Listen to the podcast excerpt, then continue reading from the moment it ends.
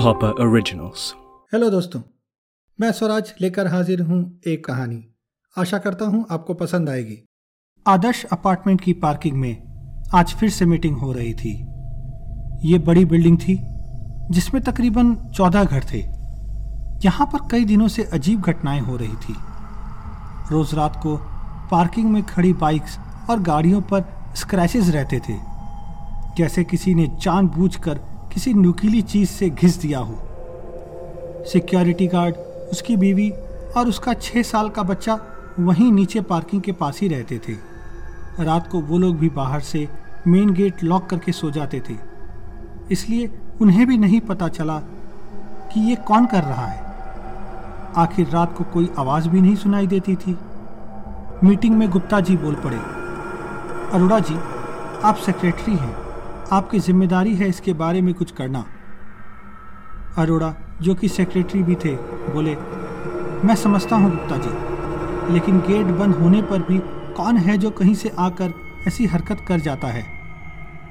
Third floor वाले नायर जी बोले, मुझे तो ये इस गार्ड के बेटे की ही कारस्तानी लगती है।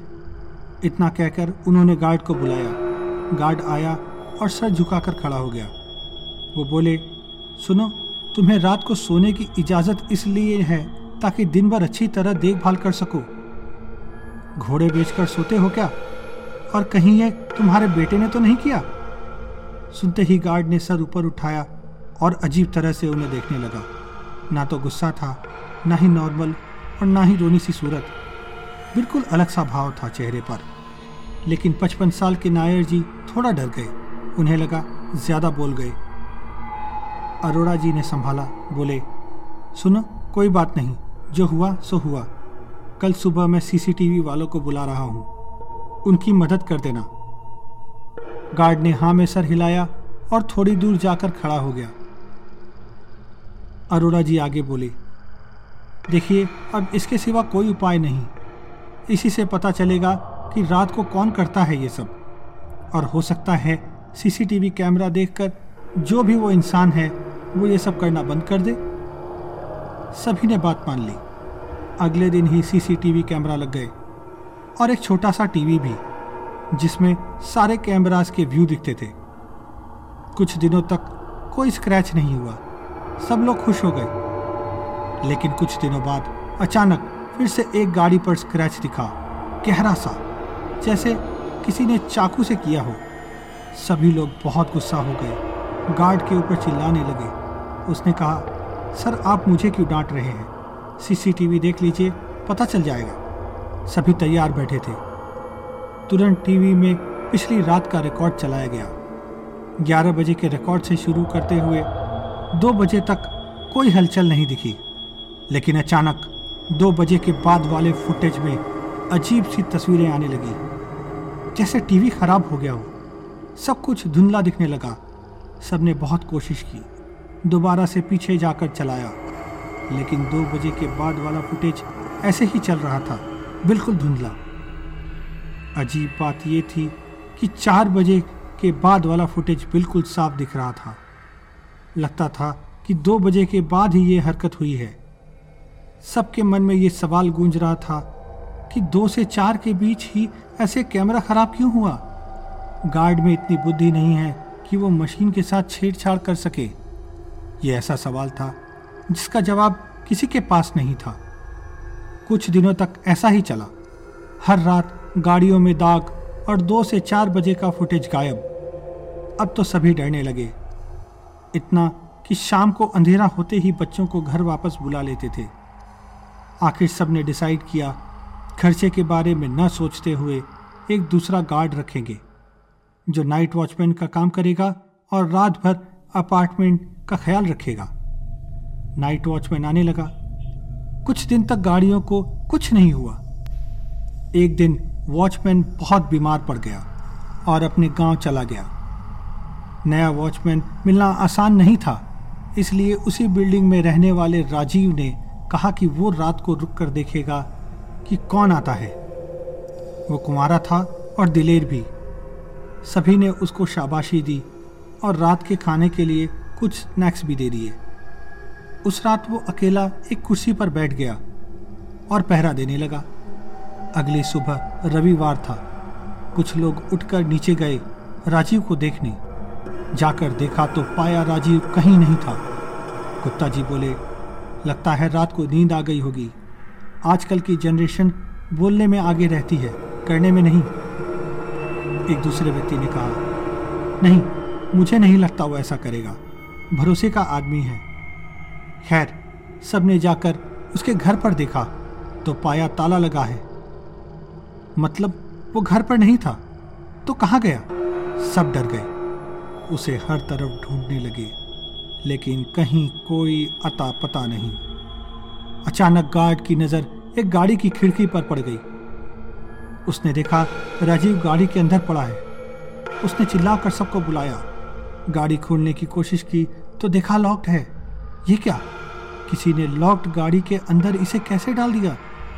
जल्दी से गाड़ी की चाबी मंगाई गई और उसे निकाला।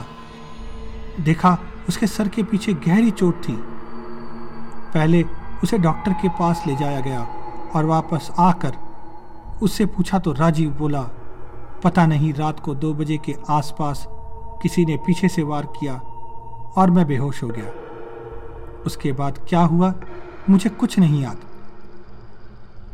आनंद फानन में सीसीटीवी कैमरा देखा तो पाया, जैसा सबने सोचा था, दो बजे के बाद की फुटेज गायब थी। सबकी घिग्गी बंद गई, सन्न रह गए, एक दूसरे को देखने लगे। कोई कुछ नहीं कह रहा था। तभी वहाँ एक आदमी, जो फोर्थ फ्लोर पर रहता था और थोड़ा हट्टा कट्टा था, उसने सिक्योरिटी गार्ड को मारना शुरू कर दिया। मानो उस पर सारा गुस्सा निकाल रहा हो। बोला, तूने ही कुछ किया है। तेरी मिली भगत है। वो रोता रहा और उसे वहाँ से निकाल दिया गया। उस रात सब सो गए। लेकिन अचानक दो बजे शोरगुल होने लगा। सब लोग दौड़कर नीचे गए। सीढ़ियों पर पहुँचे थे कि गाड़ियों के शीशे टूटने की आवाज़ आने लगी।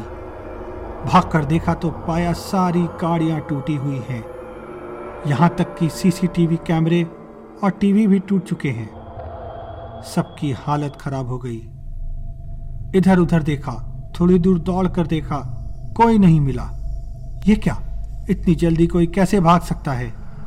किसी इंसान के लिए यह संभव नहीं था। सब लोग एक साथ बीच में खड़े हो गए, जैसे किसी का इंतज़ार कर रहे हो। अचानक पीछे खड़ी गाड़ी की डिक्की अपने आप खुल गई। उसकी आवाज़ से सब चौंक गए। लेकिन हिम्मत करके अंदर देखा तो पाया वहाँ कुछ सामान पड़ा था।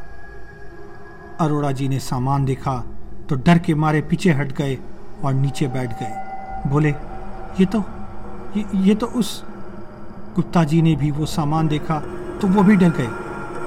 वहाँ एक जोड़ी हवाई चप्पल एक गार्ड की पुरानी ड्रेस और एक बीड़ी का पैकेट पड़ा था। किसी ने पूछा ये क्या है? और आप क्यों डर गए? नायर जी ने आँखें बड़ी की और गंभीर मुद्रा में बोले, यहाँ जिस सिक्योरिटी गार्ड को हमने निकाला था, ये सब उसके बाप का है। वो भी यहाँ पर पहले गार्ड का काम करता था। वो कुछ दिनों के लिए बीमार हो गया। उसने सबसे कुछ पैसों की मदद मांगी, लेकिन किसी ने मदद नहीं की और उसकी मौत हो गई। उसके बाद उसके बेटे को ही हमने काम पर रख लिया। अब लोगों को कुछ कुछ समझ आ रहा था। उन्होंने अगले दिन गार्ड को बुलाया और उसे वापस काम पर रख लिया। उससे माफ़ी मांगी और कहा, तुम्हारे पिता जहाँ भी हैं, उनसे प्रार्थना करो, हमें माफ़ कर दे। हम तुम्हारी सैलरी भी बढ़ा देंगे। वो मान गया। अगले दिन से सब कुछ नॉर्मल हो गया और उस दिन के बाद रात को कोई भी ऐसी वैसी घटना नहीं हुई। ये थी कहानी आज की। सुनने के लिए धन्यवाद। दोस्तों आप मुझे फॉलो कर सकते हैं यूट्यूब पर। मेरा चैनल है Swaraj Sharma one four zero two और इंस्टाग्राम और फेसबुक पर मेरी आईडी है artist dot Swaraj thank you for listening to this Hubhopper original Launching a podcast has never been this easy. To create a podcast like a pro and build a global audience, get started with Hubhopper today.